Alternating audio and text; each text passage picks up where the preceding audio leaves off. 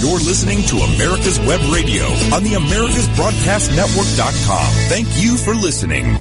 Good morning. This is the Surveyor's Hour on America's Web Radio, and I'm your host, Jeff Lucas. I am an attorney at law and a land surveyor. First of all, uh, first and foremost, a surveyor. Secondly, an attorney at law. We'll uh, spend the next hour talking about surveying and um, surveyors. And um, as always, your questions and comments are welcome. You can send them to me at jeff at americaswebradio.com. Uh, you can find out more about me at my personal website, www.lucasandcompany.com. Uh, check out uh, check out our website. Uh, check out our resources tab. We have some uh, interesting material there that's uh, free uh, free downloads. We also have correspondence courses, so uh, you can check those out as well. Uh, as renewal time for your license uh, is uh, is on the horizon here. Usually, they they take place somewhere near the end of the year, uh, depending on where you're licensed. So uh, check out our website. We have correspondence courses available for credits. Okay, well, this is Thanksgiving week, and I certainly hope that all of you out there are doing well, your families are well, uh, and that you will have a very, um, very thankful Thanksgiving. Uh, that's I know I have plenty um, to be thankful about and thankful for.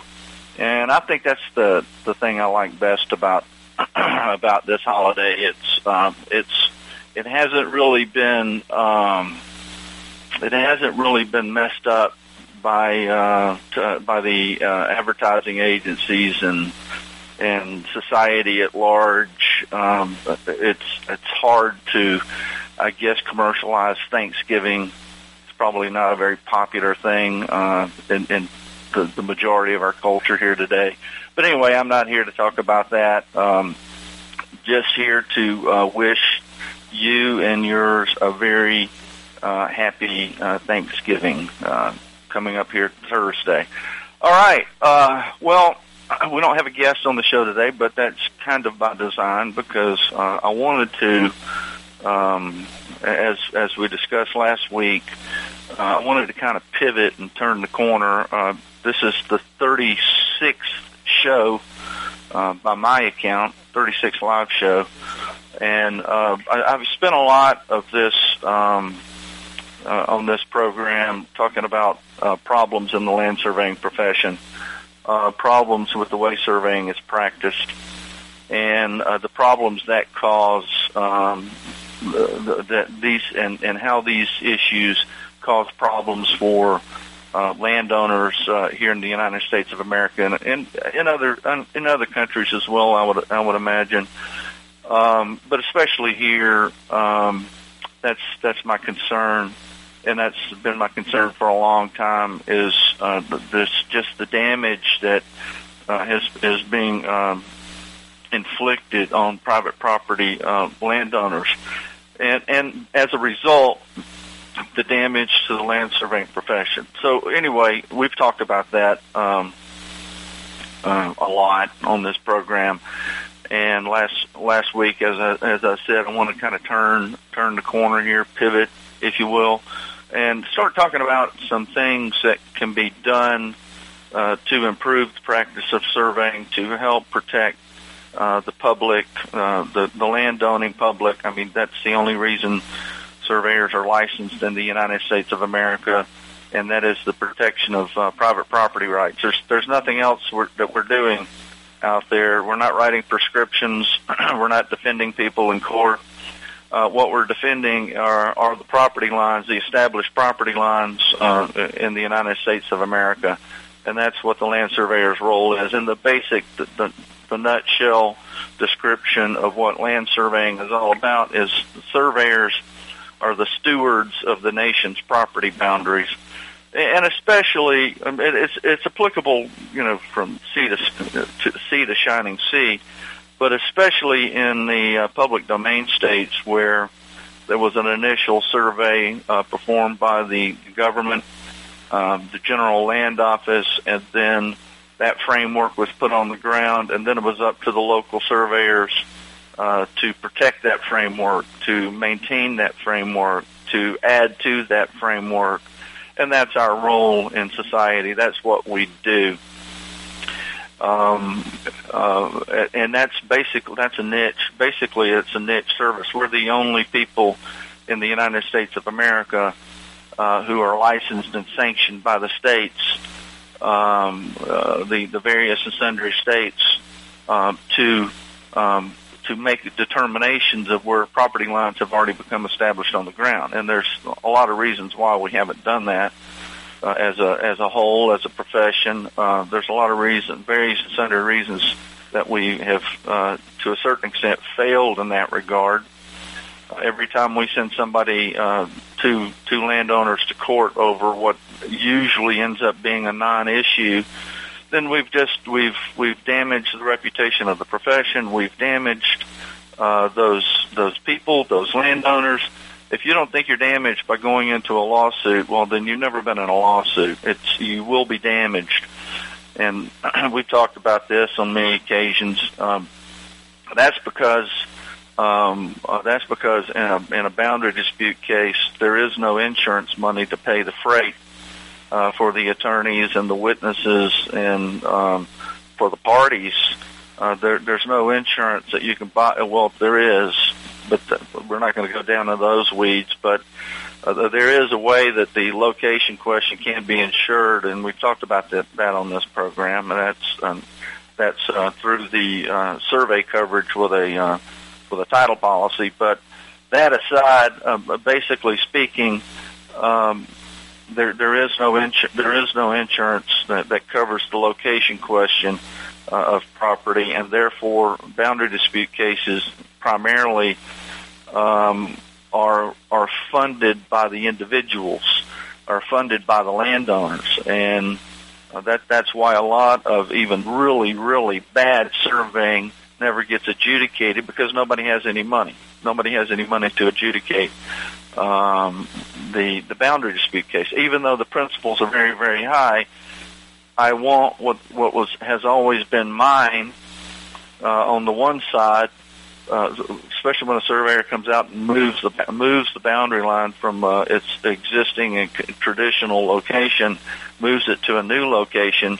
The one owner wants what always was, and the other owner wants what's mine because my surveyor has shown me uh, that that old fence line isn't really the property line it's it's this new line that the surveyors put in the ground, and all I want is mine. Uh, so although the, the the principles run very very high, uh, often the war chest can't keep up with principles, and so therefore, uh, in many cases, I would imagine uh, the vast majority of cases where surveyors uh, have caused problems uh, of this sort, uh, they, they don't go to court. Uh, it's only a very small percentage of, of um, of um, uh, disagreements or um, um, arguments over over property lines that that ever go to court. Only only a very small percentage, and but the cases are are numerous. The cases are still, even though the cases are legion.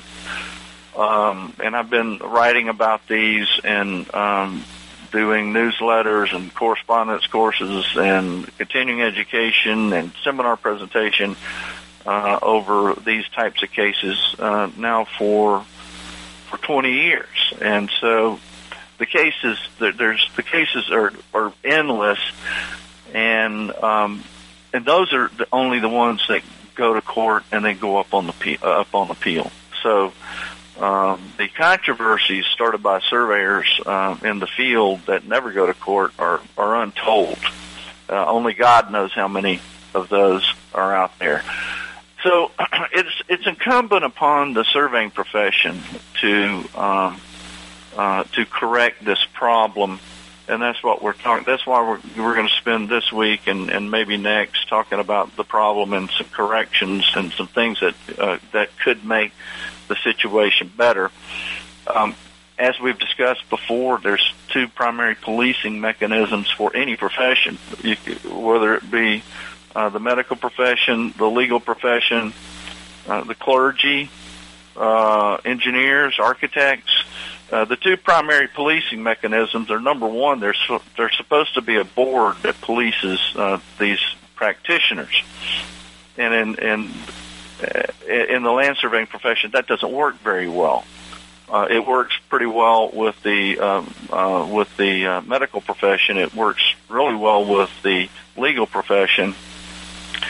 But when you get beyond those, uh, engineering, surveying, and I can't really speak to architects, but especially surveying, um, board action is almost is uh, on on bad pract- on bad practice, bad practitioners uh, I won't say it's non-existent, but it's not it's not very effective. We'll put it that way. The other um, policing mechanism is litigation, and again, that doesn't work well. That works very well with the medical profession. It works very well with the um, uh, with the uh, uh, legal profession. It even works well with the cl- with the clergy um, and um, the you know religious profession, so to speak. Uh, but it doesn't work very well with the surveying profession for the reasons I've already discussed. There's no money.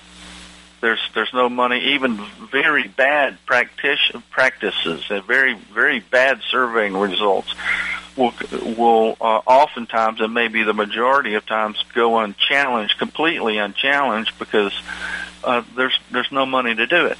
There's the, the title company uh, generally speaking, doesn't care about where the property is located on the ground. They only care about uh, the title to the property uh, and ensuring that that that that is good title, so that the lender will be first in line uh, to foreclose on the property and get their money back uh, on the uh, on the the title. Uh, should something go awry with the loan? Should um, should some, the landowner stop, you know, paying on the mortgage?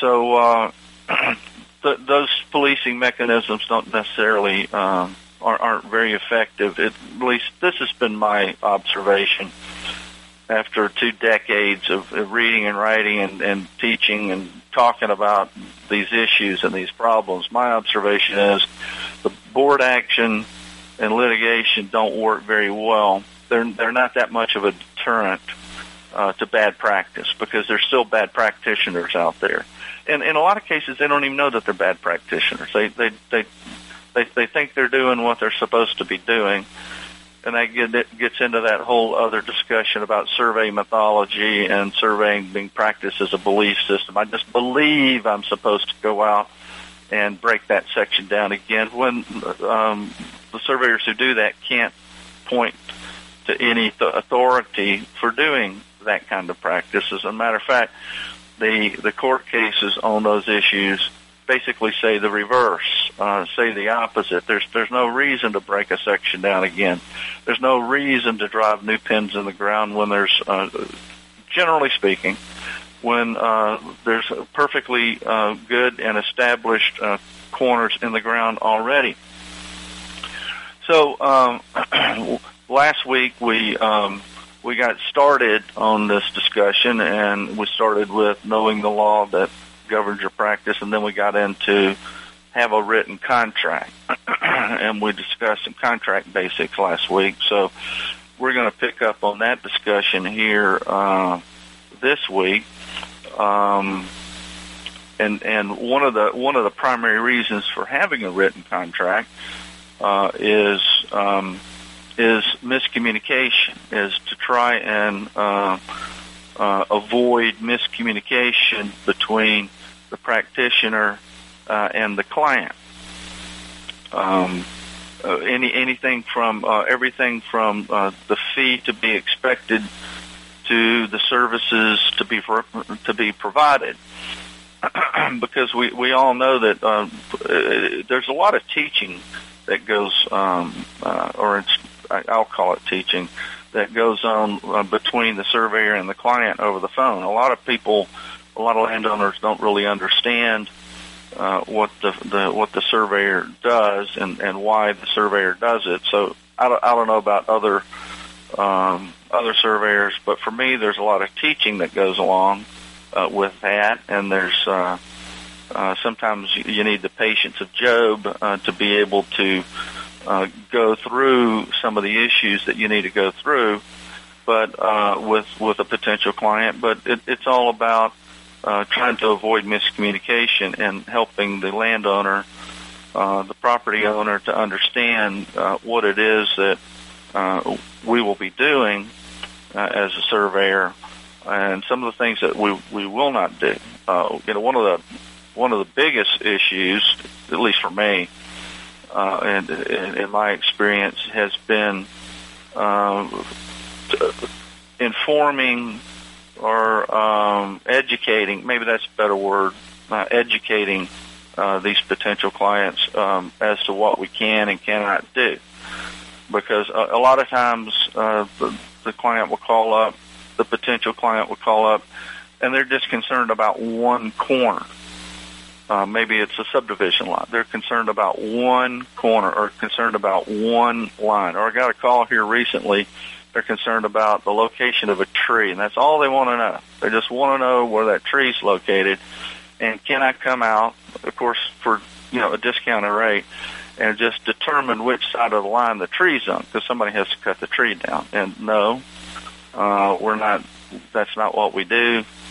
Um, I could do that uh, could be a violation of uh, standards of practice in some jurisdictions. Maybe in other jurisdictions it isn't a technical standards violation. But at any rate, the reason for not doing that is if I don't produce, if I don't, first of all, just to determine where one line is, I might have to survey the whole block.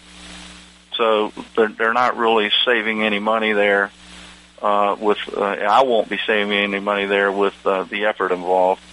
Uh, so we're going to do a complete survey of the entire lot, and unless the client insists, uh, we're going to get the we're going to locate the improvements, the houses, the, the house, the driveway, the fences, and, and all of that other stuff. Then we're going to report it on a map of survey, and that's there's two reasons for that. One is protection for the landowner that map of survey is, in essence, the report that they will get back that that shows them what we did as land surveyor and um, and where we found the corners in relation to existing features, uh, fences, sidewalks, buildings, porches, decks, uh, and the other is protection for the surveyor. Um, now, I, I have heard of surveyors just coming out and finding the corners, painting them up, and walking away, collecting a couple hundred bucks for doing that. But what happens five years from now when there's a problem with the line and then there's an argument over what the surveyor did five years previously? Well, these are the pins you showed me. No, those aren't the pins I showed you. I showed you these other pins over here. Well, if you have a record of it, then that ends that discussion. So it's protection for the landowner. Um, and its protection for uh, the surveyor as well. So one of the primary reasons for having a written contract is to avoid miscommunication uh, between the service provider um, and uh, the landowner. Um, okay, so we talked about some contract basics uh, last week. We won't go over those again uh, other than to um, we, we got down to a one-page contract. Uh, and there's different kinds of contracts. There's uh, oral contracts. An oral contract is perfectly legitimate contract, but the problem is what were the terms of the contract. And then there's a written contract. This is what uh, I suggest that surveyors um, surveyors strive to have on uh, even on small on small uh, projects and that's what we're going to talk about here today. How can I get these small? How can I get a contract on a small project where nobody wants to nobody wants to sign a contract? So we'll talk about that here in a few minutes. Uh, in some locations, contract under seal, and that simply means uh, that's that's that goes back to the old days when uh, you know back in the day when you had the hot wax and the family crest, and you would uh, that's that you would seal a contract. You can still do that in some jurisdictions uh, here in the United States, and it, what it does is that uh, at least here in Alabama, you can sign under seal, and they'll have a little uh, LS designation there.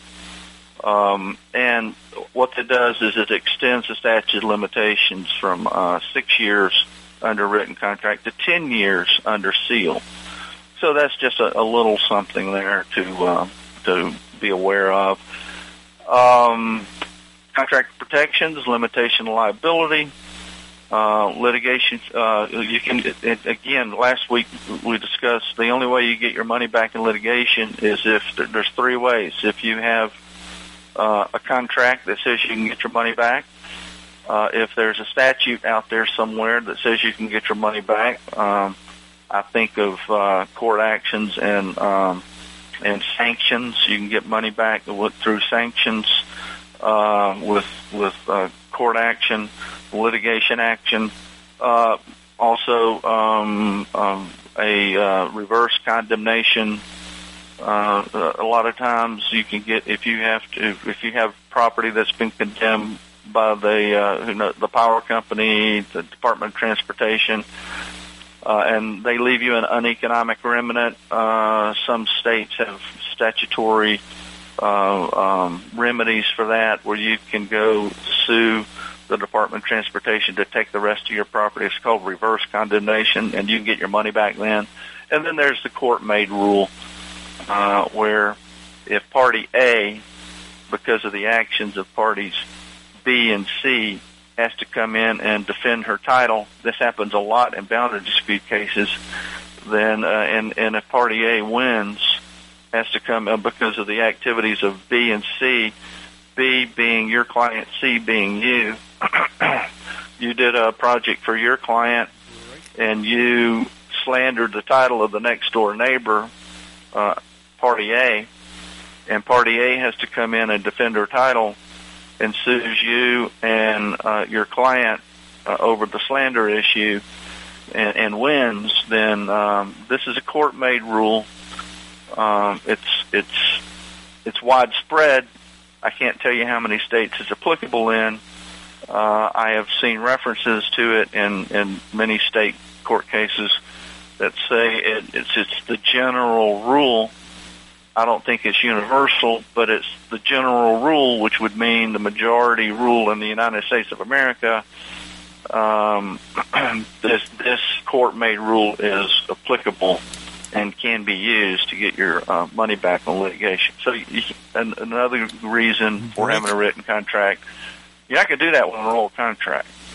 Uh, a written contract where both parties sign off on the document and agree uh, on litigation fees and expenses. Okay, so there's there's another uh, reason for having a written contract as opposed to an oral contract. contract uh, essential elements are offer acceptance, legal purpose, subject matter, uh, consideration, legal capacity, and execution. And last week, what we brought in was uh, some optional elements that we want on a contract. We're putting together a one-page contract project uh, identification, standard of care, deliverables, schedule, payment uh, payment terms, applicable law. We want you want your uh, home state law in that contract, even if you're working out of state. Attorneys fees, contingency clause, uh, and this is another re, another thing that I, that I think is a problem uh, for the land surveying profession and for certain practitioners. I, I, I just feel Jeff, that some of this to stop work. It there. Is that you, David? Yep, we need to take a break. All right, we'll take a break. And we'll be back on the Land Surveyors Show with uh, Jeff Lucas right after this. Want to remind everybody, I was just looking out the window. Beautiful day. It's a beautiful day to order Quik Stakes and their markers. Their markers are absolutely fantastic. I don't know a surveyor that doesn't like them, that's used them, and uh, this is a good day to give. Uh, if you got a piece of paper there, write down this number 800 438 0387. And uh, tell them David had you call that uh, you want to get some samples or you want to order. If you've used them before, just go ahead and order those markers. They are better than uh, slice bread. So, with that being said, we'll do an official spot, and then we'll be back with uh, Jeff in just a couple of minutes. Quik Stakes is your answer to staking. Lightweight, easy to ride on, easy to use, easy to find, and won't break your back carrying them like the old fashioned wooden stakes. Have you tried a sample? If not, get a pen and paper and write down this number 800 438 0387 or go to quikstake.com. That's Q U I K S T A K E dot com and order your samples. Ask your surveying supply dealer for Quik Stakes today. And I know some of you folks out there are veterans and we want to uh, highlight the fact that uh, we work very closely with the Georgia Military Veterans Hall of Fame here in Atlanta, Georgia, and um, they have a scholarship fund where if uh, you're graduating from high school and looking for scholarships, uh, and you've been in uh, ROTC or junior ROTC, uh, check into the Hall of Fame, the Georgia Military Veterans Hall of Fame, and their scholarship. And then listen to uh, Pete Mecca and A Veteran's Story and many other shows. David's Pick, uh, we do veterans as well. And I think you'll enjoy each and every one of those shows. So we've got great shows on America's Web Radio and great listeners and a great audience. And we do appreciate it. We'll be back with Jeff, You're right listening after to this. America's Web Radio on the AmericasBroadcastNetwork.com. Thank you for listening. Welcome back. This is the Surveyor's Hour on America's Web Radio, and we are talking about surveying. Um, now, um, right before the break, I brought up contingency clauses, and for now, for thirty some odd shows, I've been talking about uh, problems with the practice of land surveying in the United States of America. And I'm going to tell you that I think um, the lack of a written contract and the lack of a contingency clause is one of the problems. Uh, and the reason I think that is when you're working under an oral contract, again, what are the terms of the contract? And I believe there would be there's a reluctance working under a uh, oral contract. You're going to give uh, the landowner uh, a, first of all they're going to want to know how much, and then they're, they're going to want to know when. So you tell them how much, and then you tell them when, and they say go. Now you're under contract. So what happens if you get out there and there's problems? There's problems galore. Um, th- there's problems far beyond what you um, what you uh, anticipated when you went out there. It looked on paper or looking on the GIS map, it looked uh, it looked relatively simple. But when you go out there, it's a complete mess. Uh, and start uh, researching into it, a complete mess. Now, if you do your research uh, before you go out there, which you should, you, you should be doing there. I don't know how you're going to survey unless you you pulled you know the deeds of unless you're in a subdivision uh, where it's you got a platted subdivision and you got platted lots and all the geometries there. But if you're out in, a, in metes and bounds area and uh, you haven't done your research yet, and you just go out there to find corners, um, or maybe working off a tax map, there's another problem. Working off a tax map, and you you get you dig into this thing, start digging into this uh, problem that you have out there, and it's a complete mess. I, I think that, and, and this is really the only, uh, the only thing that I can. There are a few other things that, that I can think of that that explain some of the complete and, and utter. Um, how do I say this in a nice way? The complete and utter um, uh, nonsense that that I find from you know monuments that have been you know set in the ground recently uh, by uh, you know relatively recent surveyors, last 10, 15, 20 years.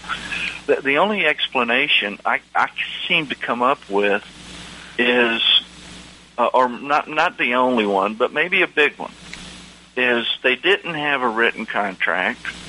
They gave a lump sum fee, certain. They gave a time frame and they really didn't know the mess that they were going to get into. So they feel this, they feel this uh, obligation to finish something.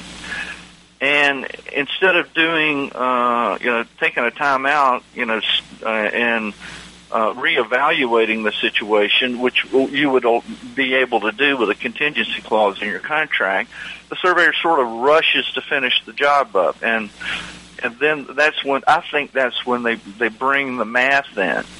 They bring the math and the measurements from the deed, and they just they find something to hang their hat on, some some monument somewhere that they're going to call good, uh, as uh, as Walt Robillard has said uh, before. You got to start somewhere so they find some monument to, to sort of hang everything on, and then they just put the geometry on the ground, and then uh, just leave the problem. You know, I only got X amount of dollars to do this thing. I can't. I can't. Uh, and I've got to finish because I said I would finish, and I'll probably be under breach of contract if I don't finish because I don't have a termination clause and I don't have a contingency clause I agreed to do this thing, so I'm just gonna I'm just gonna force this thing on the ground, put the monuments in the ground, uh, map this thing up, and send them an invoice, and hopefully I get paid. I think that's one of the problems, is that um, so, um, surveyors feel the need to finish a project when maybe they shouldn't finish at all. Maybe they shouldn't finish. If if you have it, uh, the medical profession doesn't do this if you don't have enough information to diagnose what the problem is, if you're and then you just uh, you just order up uh, you prescribe a placebo uh, or the wrong medicine because you didn't do enough research, you didn't do enough uh, uh, examination to, to come up with a well reasoned opinion on what the ailment is, that you're that's malpractice. That's malpractice. And and again, the the the, the a doctor will get sued, especially if the patient gets sick and gets sick and dies from a misdiagnosis because the the the doctor was cutting corners. And that's one of the problems with the land surveying prof- uh, profession. the doctors are out there cutting corners and misdiagnosing uh, the the ailment of, of the patient and uh, giving the wrong prescription. And I think it all comes, I think a lot of it, not all of it, a lot of it comes down to the fact that there isn't a written contract and a with a contingency clause. And hand in glove with a t- contingency clause is a termination clause. And here's how those clauses work.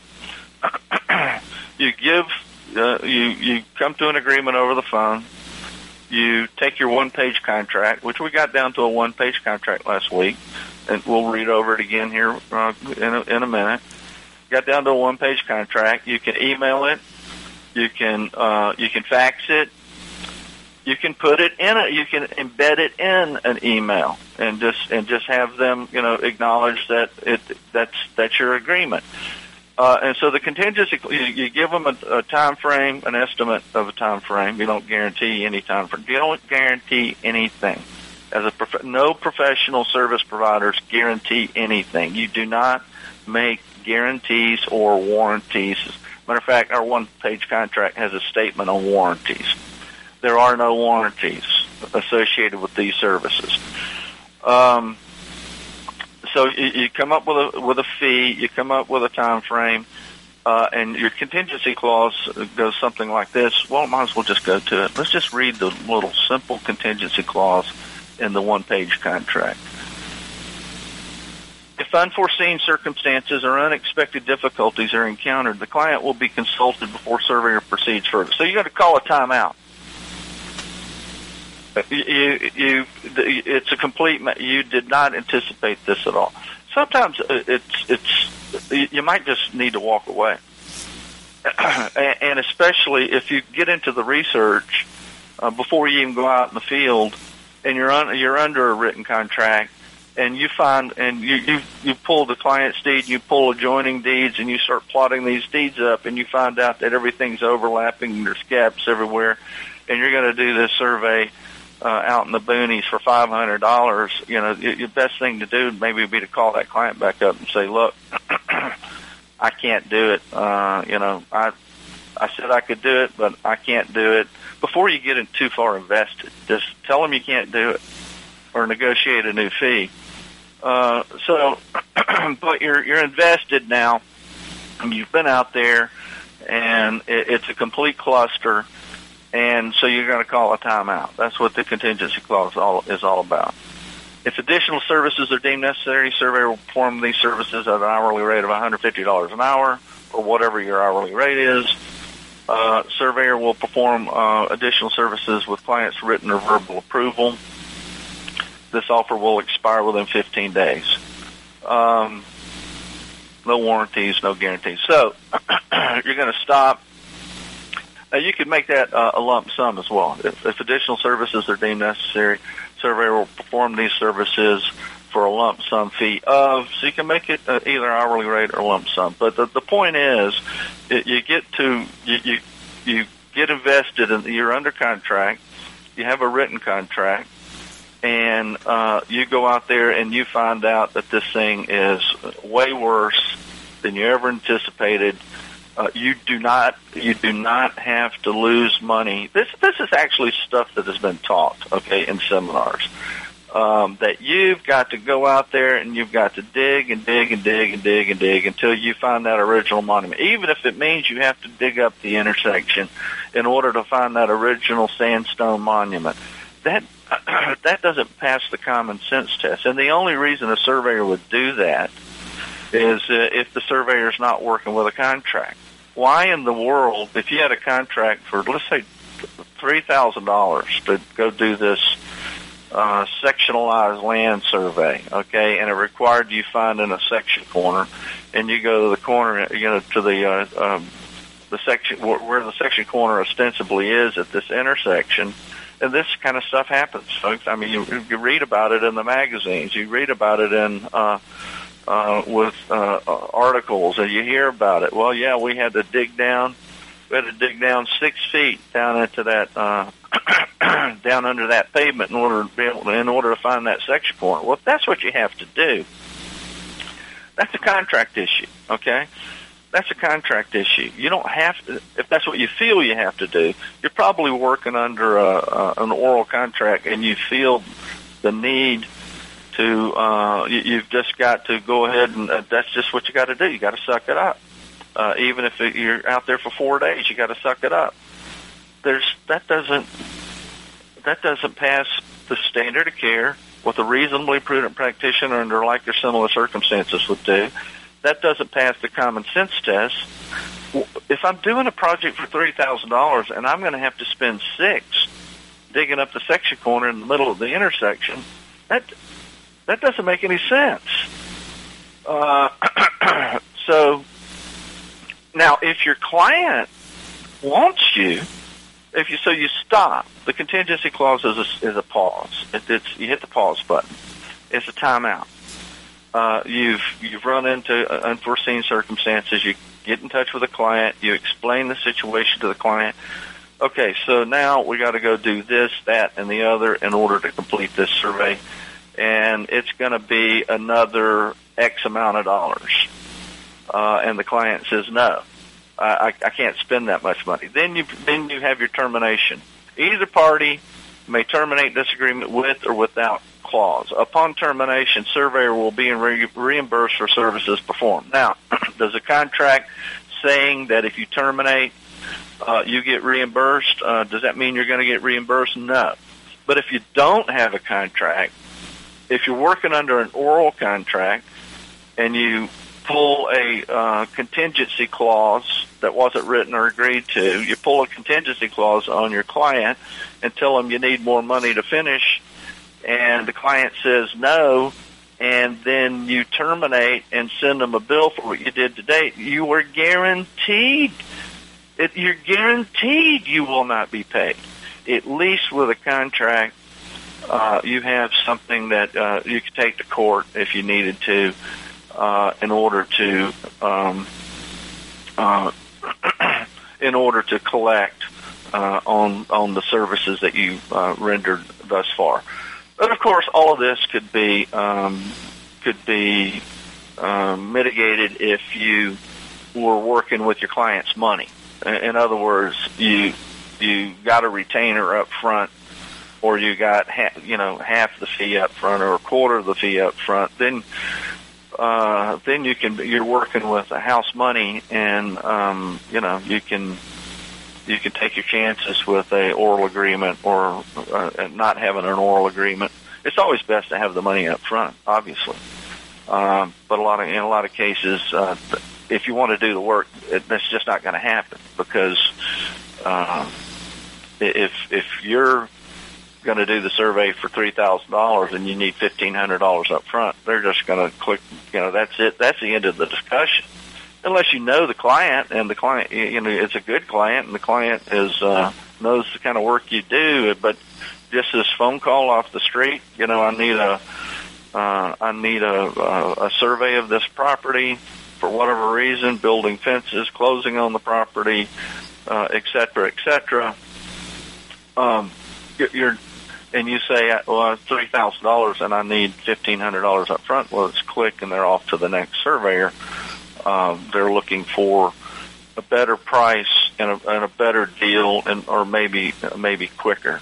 Uh, maybe they need it quicker a lot of times needing it quicker allows you to uh, charge a little bit more uh, for the survey if you're the one who can get it when they need it done. Uh, so that's that's an incentive that's uh, uh, for them to uh, pay uh, maybe a premium on the property. And if you were doing ALTA surveys without a premium uh, on on the project, uh, then well, quite frankly, you're an idiot because um, if they, we've discussed this before, uh, if the, and, and the whole purpose for doing an ALTA survey is to remove the survey exception. Just read the ALTA standards. The whole purpose is to remove the survey exception. And when they remove, the title company removes the survey exception and you've proffered an, an ALTA survey to your client and the client, you know, gives that over to uh, the title company to rely on and they remove the survey exception from the policy, then now you are in the insurance business. Your survey is being uh, insured by the title company for accuracy. Uh, so, did you get your? My question is, did you get your premium?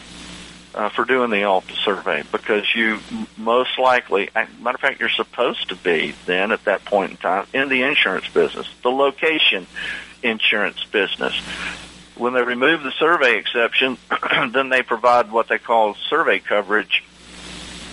And now the title company will be insuring both the title to the property and the location of that property as shown on your survey.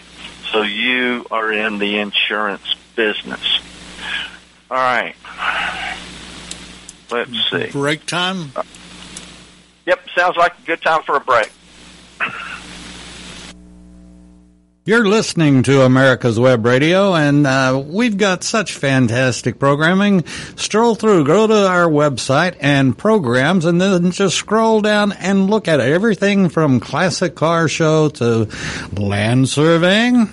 We're the only ones and uh, more and more doctors' lounge. Find out what the doctors are talking about with uh, the crisis that we're in and everything else, and much, much more. Only on America's Web Radio. We'll be back with Jeff in just a couple of minutes. Quik Stakes. Does your survey supply dealer have Quik Stakes? If not, demand that they start carrying Quik Stakes. Did you know that Quik Stakes are better for your back than your local chiropractor? Lightweight and easier to use than the old heavy wooden stake. Order a sample today and prove it to yourself. Quik Stakes, your back friendly stake. If you live to serve and want to make an even bigger difference, consider joining the U.S. Army. With training in fields like medical care, linguistics, and engineering, an Army career can amplify your efforts with humanitarian opportunities all over the world. Plus, you'll receive competitive pay and incredible benefits, so you'll be taken care of too. Learn more at GoArmy.com. Hello, I'm Dr. Mike Karuchak. Have you ever wondered what doctors talk about amongst themselves? If you do, join us on the Doctor's Lounge and hear the doctors' conversations amongst themselves. Join me and my co-host, Dr. Hal Schertz, every Thursday morning, 8 to 9 a.m. Whether cruising the strip in a 57 Chevy or taking the family on a vacation in a 71 Oldsmobile Vista Cruiser, you need to tune in to Classic Cars with Steve Ronaldo and Jim Weber every Saturday from 8 to 9 a.m. on americaswebradio.com. Ladies and gentlemen, boys and girls of all ages, join me, Roger B., every Tuesday at 1400 hours right here on America's Web Radio for the Locked and Loaded Show. We will talk about guns, weapons, ammo, gun accessories, prepping, and so much more. So be sure to join us every Tuesday at 1400 or 2 p.m. for Locked and Loaded on America's Web Radio. You're listening to America's Web Radio on the AmericasBroadcastNetwork.com. Thank you for listening. Okay, welcome back. Uh, we're in our last segment here, and uh, this is uh, I'm your host Jeff Lucas. This is the Surveyor's Hour on America's Web Radio. Okay, um, we've pretty uh, pretty much covered everything I wanted to talk about uh, relative to a uh, written contract, um, and if you would like, you can go to my website and you can uh, if you go to our resources tab in alphabetical uh, order, look for contracts, and you can download uh, an example contract uh, for land surveying services for the small. You know, these are small projects. Okay, these aren't these aren't large projects. Um, um, if you want to, if you want to have a chance of getting the landowner to sign a contract for land surveying services, uh, services, you're going to have to keep it pretty simple. Uh, your more sophisticated clients will, uh, they might even try to get you to sign their contract, which I um, advise against. Um, you you should you need uh, your own standardized contract. You can have one uh, like the one on my webpage. Um, for small projects, you could uh, have another contract with more terms and conditions that you want in there for uh, the larger projects. But you need to have your own contract ready to go. That way, when you finish the phone conversation with the client, you can uh, put it in an email, ship it over to them, put it on the fax machine, ship it over to them, uh, let them sign it.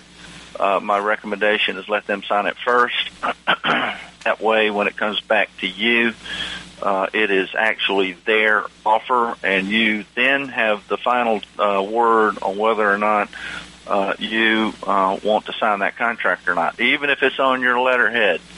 Uh, when you send, uh, and it's your contract, your, your, you know, your, uh, uh, the, the contract you've put together, or your attorney put together.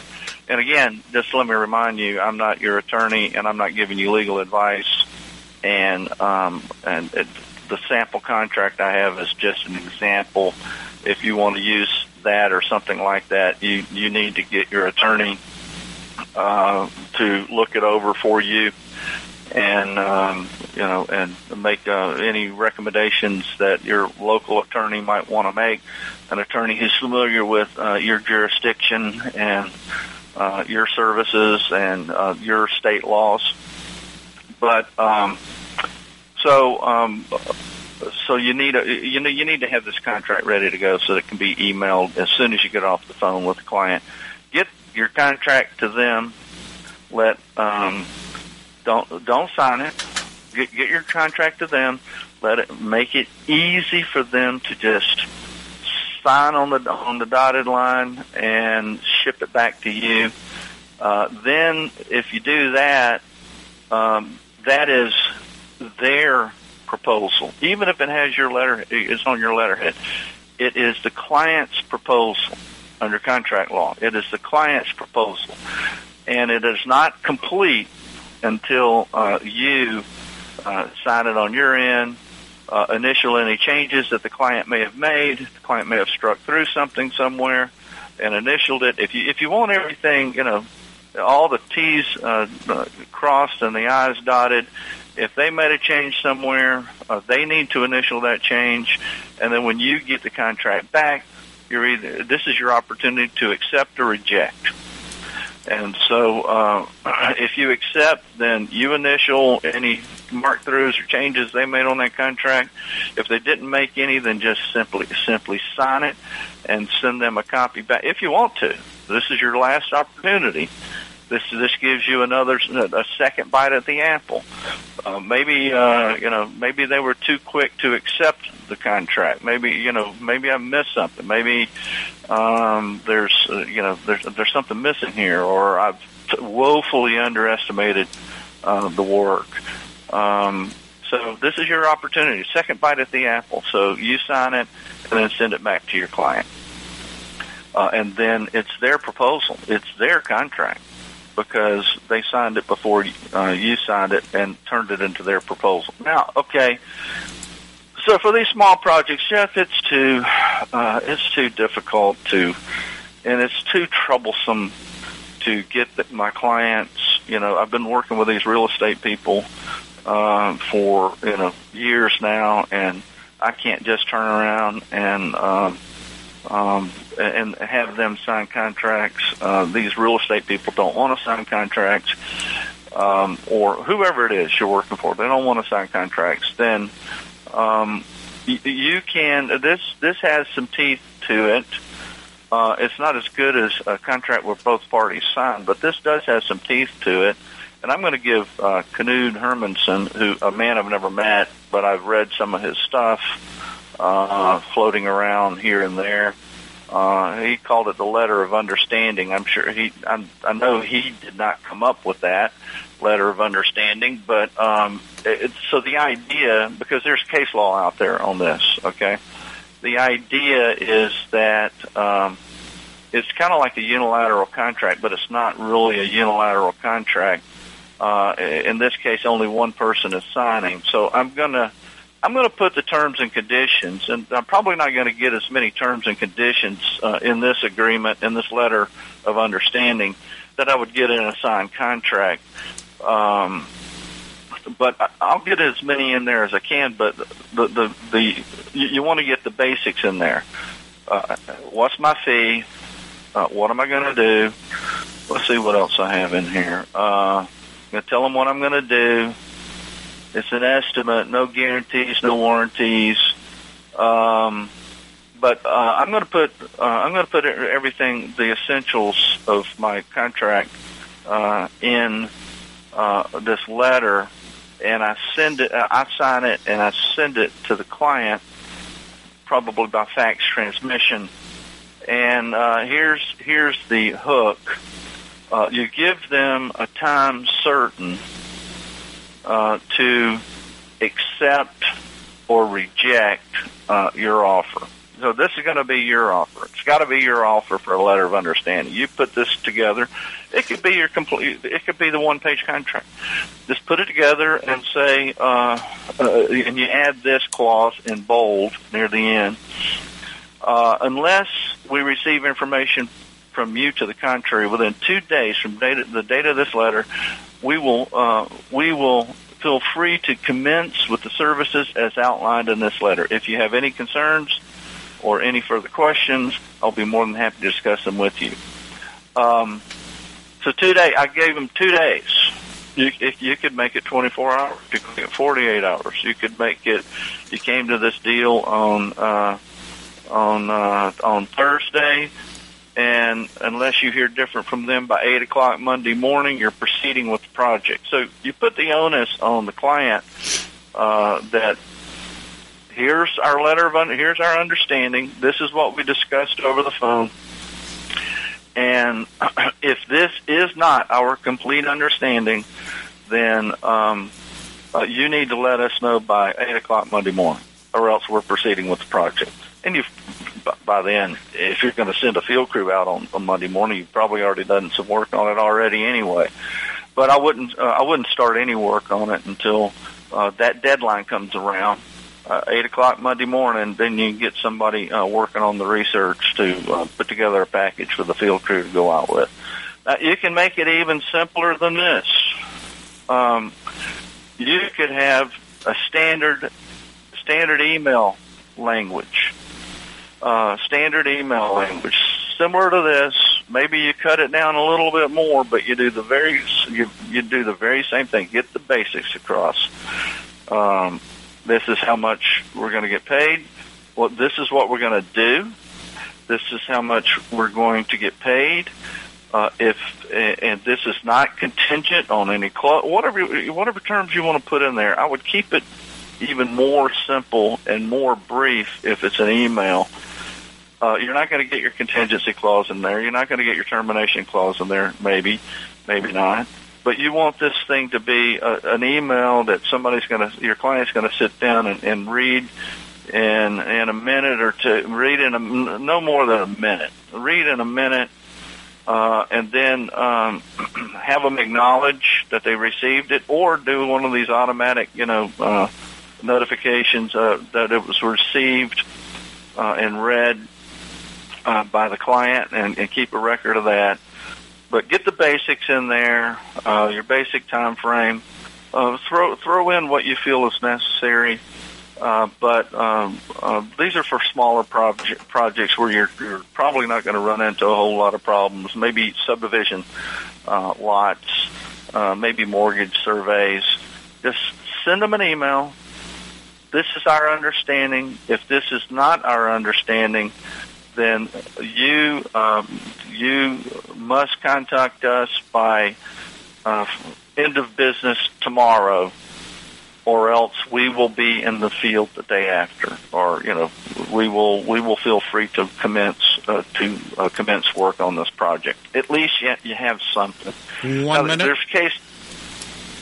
Okay, got you, David. Uh, one minute.